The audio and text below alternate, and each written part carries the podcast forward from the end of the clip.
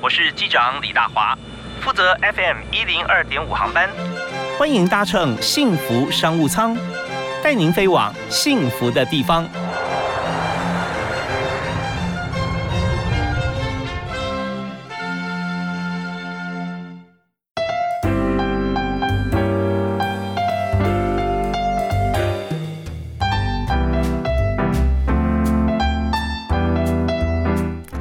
各位亲爱的听众朋友，大家下午好，大家午安，非常欢迎您锁定 FM 一零二点五，在每天下午的五点到六点，幸福电台幸福商务舱为您来播出各行各业啊不同的产业经营的模式。那还有就是主掌这个产业的专业经理人啊，他怎么样来做营运管理，还有在业务拓展方面有什么样的思考模式跟 paper。那今天为你介绍这个产业啊，在现在来讲，我们大家会觉得说。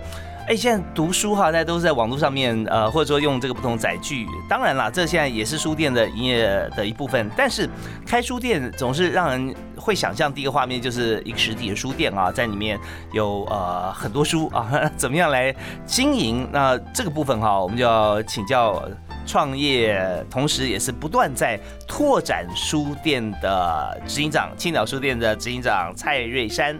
哎，瑞山你好，大华哥好，大家好。是非常欢迎你哦。那我相信我刚这样介绍，很多人也在思考，就是说现在很多书店在实体书店呢，不管是我们看重庆南路啦啊，或者说呃连锁集团，可能都会书店加速的减少。但你在这个时候啊，就有点冬天开冰店的感觉，不但是做的很好，而且展店越展越多啊。那是不是先让先谈谈，就是说你从媒体业怎么样跨足到书店，尤其还有通路的经营？哦，对，其实最早最早，我其实是在呃电视台当制作人，嗯，哦，就是制作很多综艺节目，然后包含当然也有结合戏剧啊，哦，版权外销，还有做哦整个节目的行销等等。那后来因缘际会，我本来最早最早是在东森，后来去华视，啊，在。一个机会下，哦，后来跟了我一个前老板，叫做苏丽妹。那苏丽妹是算是三立很重要的一个优质戏剧的推手。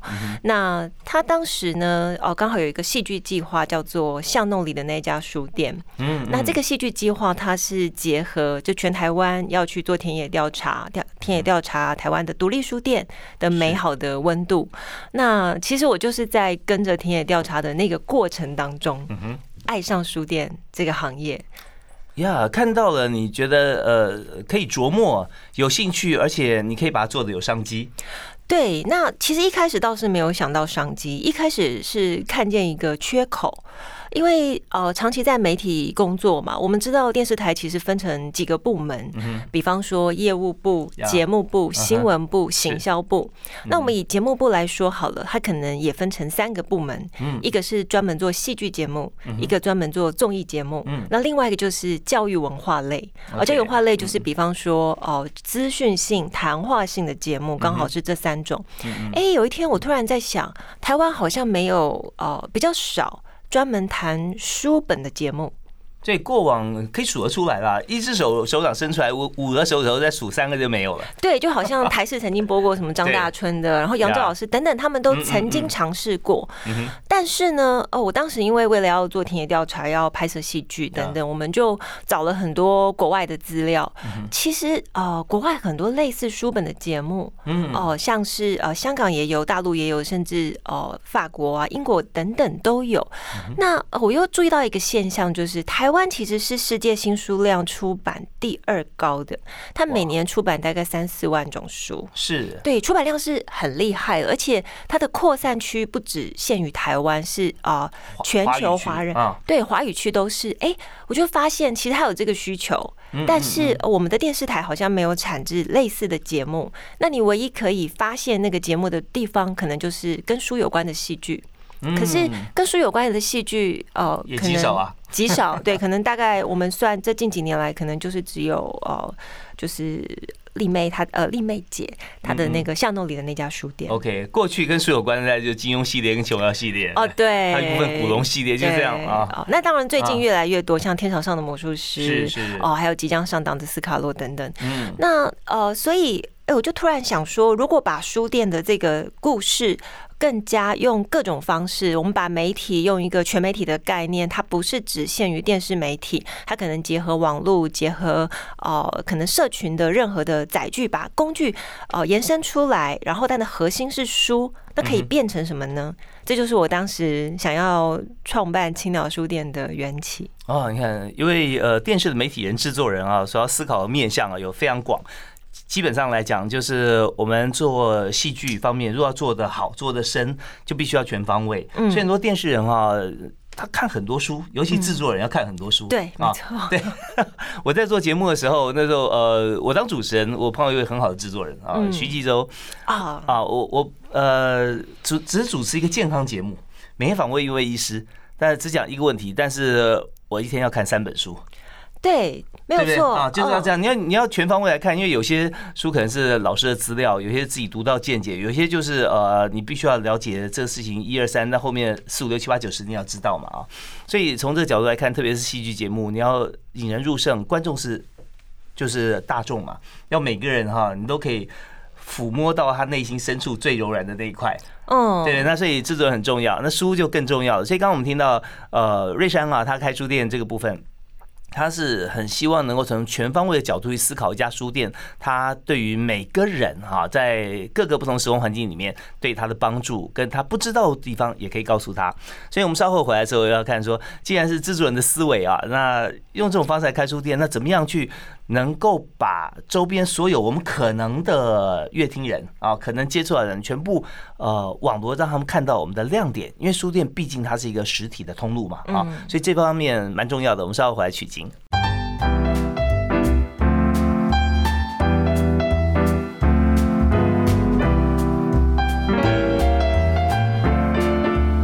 愉快的午后时光。这个时候，如果说呃，现在有些朋友可能喝咖啡会睡不着，但绝大多数朋友喝杯茶、喝杯咖啡，然后在这个晚餐前。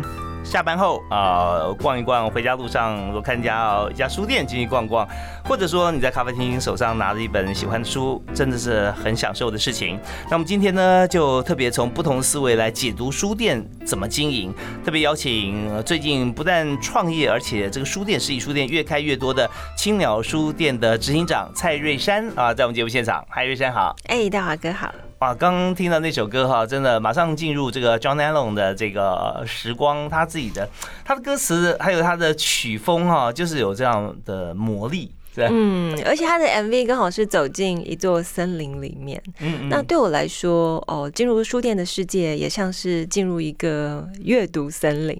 它其实充满迷雾，然后哦，你其实，在雾过于强大的时候，你是看不到你的手指头。嗯，可是你可以闭上你的双眼，然后你的去聆听你的心，然后找到阅读的方向，你就可以遇见幸福的青鸟。真的闭上眼睛看得更清楚啊，然后青鸟就出现了。对，好，那我有这样的想法之后，我们先谈一下，在实际上经营书店还是需要就像开门器件是一样，对不对？你现实的因素还有着未来的规划，你怎么样踏出第一步？然后你面临到最大的一些呃议题或突破的困难有哪些？呃，我后来就是我创办的第一间书店，其实就是在现在的华山啊，华山一九一四文创园区。那里面的空间就是十八平。那如果呃，其实这是两两种面向，一般人进去会觉得，哎，怎么这么小？就小小的一间。可是如果是一个有媒体眼光的人走进去，会很惊讶，因为它就其实就是一个天然的摄影棚，因为它的挑高大概五六米。很高，而且它在三面，就是它一个四方形的一个盒子，你可以用盒子的概念，四方形刚好有一个斜切的三角窗，可以引进非常漂亮的自然光。哦，那因为呃，我之前大概有将近十年的时间都在摄影棚度过，那摄影棚其实也是一个四方形的盒子，可是里面会有各式的灯光，灯光，对你必须对几百盏。那后来呃，我发现就是在一个刚刚好大小的空间里面。日日光引进来，其实它已经胜过无数个灯光了。是是，真的自然光是很很很难想象它的魅力啊！就我们灯光打，它有不管有指向性还是用冷光热呃暖光，但是都没有办法像自然光一样，它也不需要屏幕，直接打进来洒在每个角落，对，很均匀啊。嗯啊，所以我后来就开始在想，呃，我的书柜要怎么去排，然后我的书要怎么去陈列，然后以及我在里面要做什么事情，那就回到了内容制作的层面的。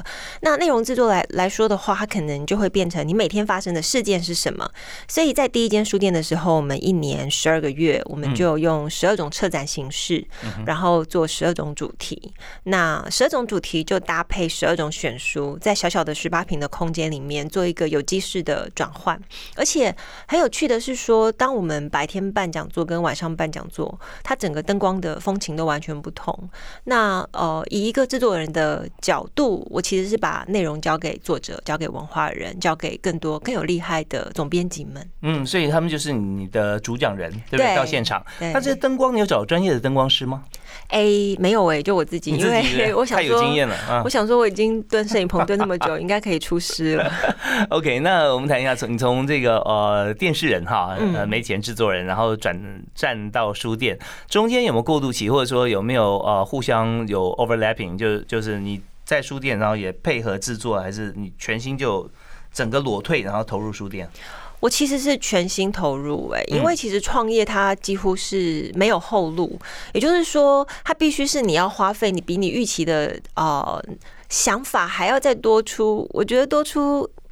就如果我平常是要花百分之百，我觉得创业是要花到百分之两百，就是你几乎是连睡觉的时间都必须要牺牲，然后你要去想应变各种可能性。这就像是以前我们在在做一个节目的时候，如果遇到突发状况，你可能二十四小时你都要去思考它随时随地呃会遇到什么样的变化。那当然遇到最大的变化，当然就是啊现金流。嗯哼，是。我觉得，因为以以以往我们就是可能在大大公司底下工作，现金流基本上交给财务部，你不用去思考所谓的票期转换，这对我来说是另一门学问。上面副总顶着嘛。啊，对。然后，反正遇到什么事情，老板去盖个章，然后去抵押一下，可能钱就进来了。所以你很难想象，所谓要找七家银行贷款是什么样的一个形式。当然，我是没有这么严重啊，我大概也还还蛮幸运的，就。哦，你意识到这个问题就是现金流，然后赶快想办法，就是用既有的品牌去银行做贷款。当然，那个流程是有点复杂，也是从头学起。然后再来就是跟啊一些政府单位去寻找一些创业的补助等等。是，所以我觉得这是我面临的第一个关卡。好，那第一个就是资金这个部分。那资金别人贷款给你，要看看你的经营的模式嘛，对不对啊？就是不是前景可期？呃，那这些到。有很多的这个支持，也就是说你的作为的支持啊，现在做法。那我们稍微休息啊，稍后回来呢，我们要请青鸟书店的执行长啊，也是创办人蔡玉山啊，来跟大家谈谈看，在这样子的一个书店跟其他的书店比较起来哈，其他书店有些时候好像也有做同样的事情啊。那呃，那你们有没有做其他书店也在做其他的事情？而中间怎么样来看啊？还有就是说在获利模式方面，那自己呃。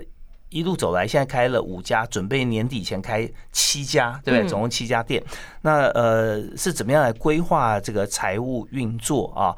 那么还有人员啊，那人这件事情也是非常重要的啊。嗯，这也是书店里面的灵魂啊。我们休息一下，回来谈整个书店经营里面碰到的甘苦谈，还有就是用什么样方式能够突破。但还有重要一点要跟大家预告一下，执行长的一天要做什么事？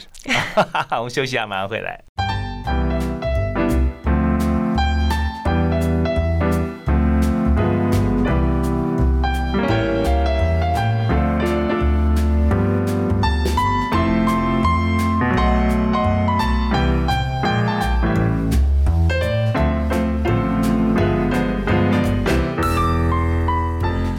继续回到幸福电台幸福商务舱节目啊！大华今天为您邀请到的特别来宾是媒体界大家熟悉他的作品的好朋友，但对他也非常熟悉哦，蔡瑞山呃，蔡制作人，现在是青鸟书店的创办人兼执行长。嗨，瑞山好，大华哥好。是那呃，从没钱到书店经营者哦，那当然刚刚提到第一个大最大转变就是呃，现在财务部分要一肩扛起。嗯。对，那呃每个地方都要花钱啊，嗯，一打开开门、电灯、人员、管销哦，都是费用。所以那开了一家这么辛苦，呃，为什么会短时间之内也有二三四五家？其实我第一家到第二家中间其实隔了三年，哦，就是当时是用一间书店的概念，先把整个算是一个节目的改等节目的思考哦，就都都先哦，财务配备都已经都思考完成。那里面当然除了举办活动、贩售书本，还有我们有做一些咖啡、轻食等等。当然最主要还是把具体的品牌做起来，就像是以前我们在做节目的时候，我们必须要把一个品牌做好，你才有办法去对外找更多的行销资源。所以第一间。花了三年，从二零一六年到二零一八年，嗯，然后第二间开始，哦，我就直接在二零一九年的时候就陆续开了五间书店，因为就觉得一个原型已经出来了，可以开始复制，对，所以对。对，所以那时候你有找其他的股东入股吗？没有没有，目前都还是自己独资。哦，那嗯，对，有有像呃，你刚说像银行啊，或者银行团啊，呃，对对对。对，那在。开书店的过程，尤其第一个三年非常辛苦啊。那你的营收的模式有很多嘛，对不对？你看有有这个现场的活动啊，有卖书，有饮料，有轻食。那这个部分是哪一个点最先开始有获利？呃，其实应该是说书店的本体，只要让它可以自负盈亏就好了。那就像以前我们在制作戏剧一样，你的本体的呃数字一定要是非常精准。那最终它的获利是来自于整合行销，也就是以本体对外做品牌授权，或者是呃做其他企业赞助的合作。那因为文化的这个品牌是呃，应该是说它是目前不管是呃媒体或者是各个面向都比较缺乏的。因为呃，我觉得文化文化不管是书，他们比较难跟商业去对接，它对接要有方式，要有方法，而且嗯，对，不好意思，呃，我要举个例子，好比说你的客户是哪一些，呃，可以可以讲明，或者不讲明都没关系。比方说，我们就有协助一些呃译文空间做译文性的顾问选书或策展，在。大台北地区还蛮多的哦。第一个案例其实就是北美馆附近有一间王大宏书轩，它里面的书本都是我们选的。然后还有后来呃，我们在内湖呃离这边很近的一间文心艺所，里面的书本选书顾问以及策办活动等等。嗯嗯。那哦，还有一个蛮有名的案例是在灵光站捷运灵光站一间和平青鸟，那一间书店从策划到完成到结束两百六十八天。嗯。那啊，里面包含选书呃一万多本，嗯，然后举办活动跟后续的行销呃主题策展等等，也都是呃我们我我们来进行。所以商业性的合作来说，我觉得最重要的是呃对方也有想要投入对书本或对呃文化艺文空间的经营，那么我们就可以呃持续来往下。是，所以我们就做一个文化空间，或我们直接说是书店的策展人，对，对不对？应该这么说啊。那有一个 demo 的点，第一个就是在华山，对对？华山。OK，在大家来看到之后，就会有很多的思考或想象空间。嗯，那如果说这方面呃一半一半啊，或者说这个比例可以可以调整，就是有些是主动上门来寻求啊，有些就是你们发现了，然后去协助他。对对，那怎么样去发现这些需要帮助的对象呢？其实大部分都是朋友介绍，哎，哦，对，至今因为。我我主要的资本额其实并不大，所以需要的资金也并不是非常庞大，所以其实一年有一两个合作案，对我们来说，我们就会用心经营它。好，那我们知道说客户在哪里哈，以及现在做出名声来，大家就会争相希望能够获得这个瑞山的帮助。那青鸟的品牌哈打得非常响亮，但我们在接下来下个阶段回来呢，我们就谈到人才的策略了。嗯，因为我们这是一个主要是以这个文创核心价值为依归的一个事业体，对不对？所以老板的想法很重要。但是要找到适合的人啊，可以配合，甚至我们可以撞击出火花的朋友哈，当做我们的工作伙伴，其实不太容易哦，我觉得，而且要持久性嘛啊。那稍后回来谈谈看，怎么样找到你自己得力的助手跟伙伴哈？那么呃，有没有让最让你感动的同事？他有什么样的特质？嗯，好，我们休息一下，马上回来讲。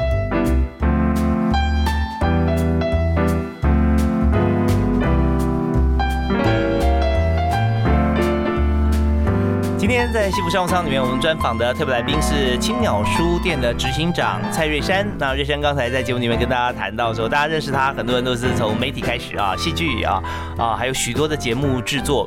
那当然，在这个青鸟书店创办过程中，我们刚刚讲到为很多艺文空间做策展啊。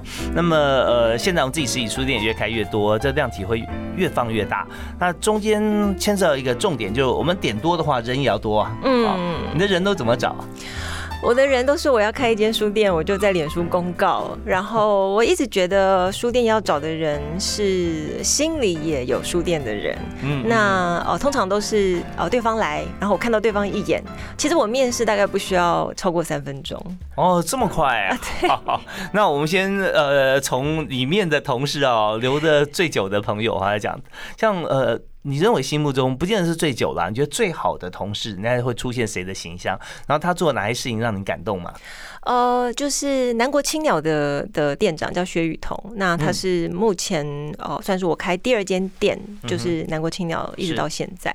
那当时要跟他面试的时候，我也是在脸书说哦，我找到一个人，我才会开那间书店。然后我刚好受邀去屏东演讲。嗯，对啊，然后我就在等于是一样是脸书，大家都知道说我要去那里演讲，对，脸书的威力很大啊。当时就陆续收到了一些履历，就是要来现场跟我演讲，呃，听我跟我面试。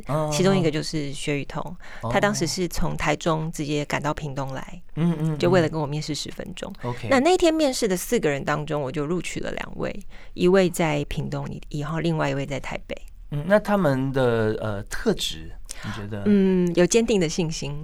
哦，因为我觉得在谈到书的时候，眼睛会散发出亮光，嗯嗯，哦，这是非常非常重要跟基本的。OK，那在你的这个经营模式方面，他们是不是已经充分了解了才来面试呢？都没有，他们都是大学刚毕业，跟着我一步一步把书店创建起来。因为其实我觉得模式是这样，它必须要跟着时间啊，跟着环境不断的在变动。嗯哼，OK，那这是起步的时候，对不对？他有这个热情嘛？啊，对书也也非常热爱。那但在这过程当中，其实才是考验的开始啊。嗯，那你有没有看到说你心目中呃理想的伙伴哈？你觉得真的是甚至很感激他？那他们对于在工作上面有没有嗯，特别是属于专属青鸟的一些一些好像工作内容？那他们是怎么样进行，让你觉得很棒？呃，我觉得在青鸟工作基本上要可以有。各种，因为它其实书店是一个传统的行业，因为它的感觉是比较比较呃过去式的，很多人会这样想。可是我们在做的是一个未来的书店，就是它本身除了懂书之外，它还要学习节目制作，然后还要学习做轻食咖啡，更学习更重要的是学习跟每一个来的读者。哦，能够帮他们找到他们喜欢的书本，所以从策展到策划到哦，最后变成一个哦，就是朋友的角色。我觉得中间的转换真的是考验一个人的全方位的特质。所以你的工作伙伴必须要很懂书，而且很懂人，这是最基本的。最基本的，可是每个人像大学刚毕业，其实对书的这个周呃 know how 是有限的了哈，只是嗯，但是愿意学习。OK，对，怎么样来 train 一位新进的同仁啊？他能够这么全方位？嗯，我觉得他首先要非常有谦虚的心，然后愿意一步一步。像我自己，我在开书店之前，我可能一年看不到十本书吧。我觉得十本或者二十本就已经不错了，一个月一本，那个平均这样差不多。可是我现在大概一年看一两百本。嗯，看能仔细吗？呃，有一些书会看得很仔细，有一些书会比较 rough，但是太半都会知道每本书适合谁，不适合谁啊。是因为读书有很多种方式了，对不对？有的是呃，像工具书啊，自己说使用；有些自己爱的。那如果说把读书当做是一个我要帮助别人的这个部分啊，你就会知道怎么样去阅读。对，所以。看，当然看到自己喜欢的书就会读比较久一点，哦，就可能会反复的咀嚼，更甚至有些书会重新再拿出来看等等。那我觉得在书店的同事后来也慢慢会有这样的习惯，就是哦，一定一定看到什么新书上架，他们会自己阅读一遍。哎，我觉得真的耶，那个呃，在书店工作的人好像呃。药师啊啊，你你还抓药，你要你需要什么药啊？但不是说呃大家病了才看书，而是说大家对于知识的渴求，你可以从他眼神中或者跟他谈吐当中，你就知道说推荐哪一本书是最好的。嗯，啊，对，没错。所以所以这真的非常专业。好，那呃，但我们在今天节目里面，我们呃短短的哈呃最后一段呃，所以我们就希望瑞山是不是跟大家来谈一下，你现在要展店的话，是不是还会缺人呢？呃，目前应该会下半年会再找大概两个同事，就是跟我们一起努力。哇，那真的是百中选一哦。对啊。好，那你觉得要具备你当你同事这样子的一个条件或特质，要具备哪些？呃，非常喜欢书，很爱阅读，愿意接受挑战，拥有冒险精神。OK，好。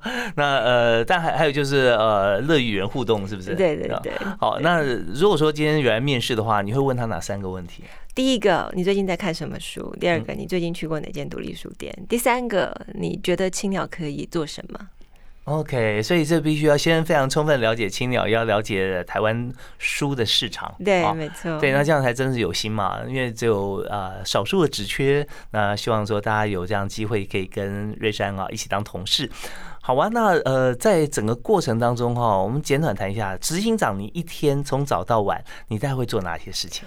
我大概一早起来就开始看财务报表，嗯嗯，然后先确定一下每一间书店的营运状况，是，然后之后我会选定一间书店，我会进去啊，跟同事们开始讨论我们这个月要做什么，然后以及之前呃谈好要做的事情，目前进度到哪里，嗯，那下午就开始会跟各个不同合作的客户开会，其实还排满满的，嗯嗯，那一直到傍晚的时候，如果哦，时间允许的话，我就会去接女儿下课。嗯，就这样问说，那你的家庭生活啦，对，接女儿下课，然后晚上大家就会陪她，然后之后哄她睡觉，然后开始看书。哦，哇，真的非常充实哈。所以你去选定每天要去的那家书店，可能跟财务报表有的时候也会有点相关。对对对。OK，不见得是呃，好像财务报表需要加强，有的是非常好的，也要去了解一下。好，那最后是不是送给大家一句座右铭？就是呃，每天呃都阅读一本书，那走进青鸟，找到属于你自己命定的幸福。OK，好，每天阅读一本书是非常重要，但是在哪里阅读更重要哈？要找到青鸟。那青鸟现在整个台湾的分布在哪几个县市？呃，台北目前有四间，屏东有一间。那今年下半年会再拓展两间，一间在基隆，一间在台北。哦，非常好，因为我们知道说，这样看起来台北都会区的需求量还是非常大啊。我们就选定在台北，但我要为这个中南部的朋友请命哈。那个如果说人马充足的话，哦，对，希望希望。OK，大家听到这边觉得说，我们节目是不是已经接近尾声，快结束了？最后三十秒钟时间，介绍一家你最爱吃的店。哦，最爱吃的店啊，其实我非常非常喜欢去，呃，就是在那个信义路上面有一家阿正厨房。那阿正厨房他开了非常久，然后师傅叫黄守正，然后他各种餐餐点，然后随时换的菜单我都很爱。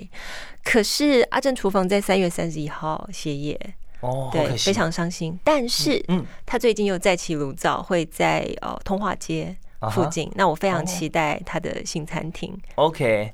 这你看，这个书店的创办人果然是不一样哈，那总是给人希望。对，阿正厨房通化街，我们敬请期待，大家可以上网 Google 一下。我们今天非常感谢青鸟书店，永永康街，永康街哦，永康街，OK OK，永康街，永康都在新一路上面啊，永康商圈。哎，现在永康商圈那个呃。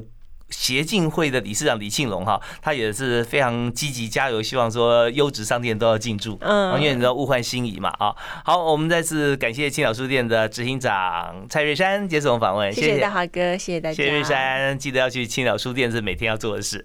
好，我们下次再会了，拜拜，拜拜。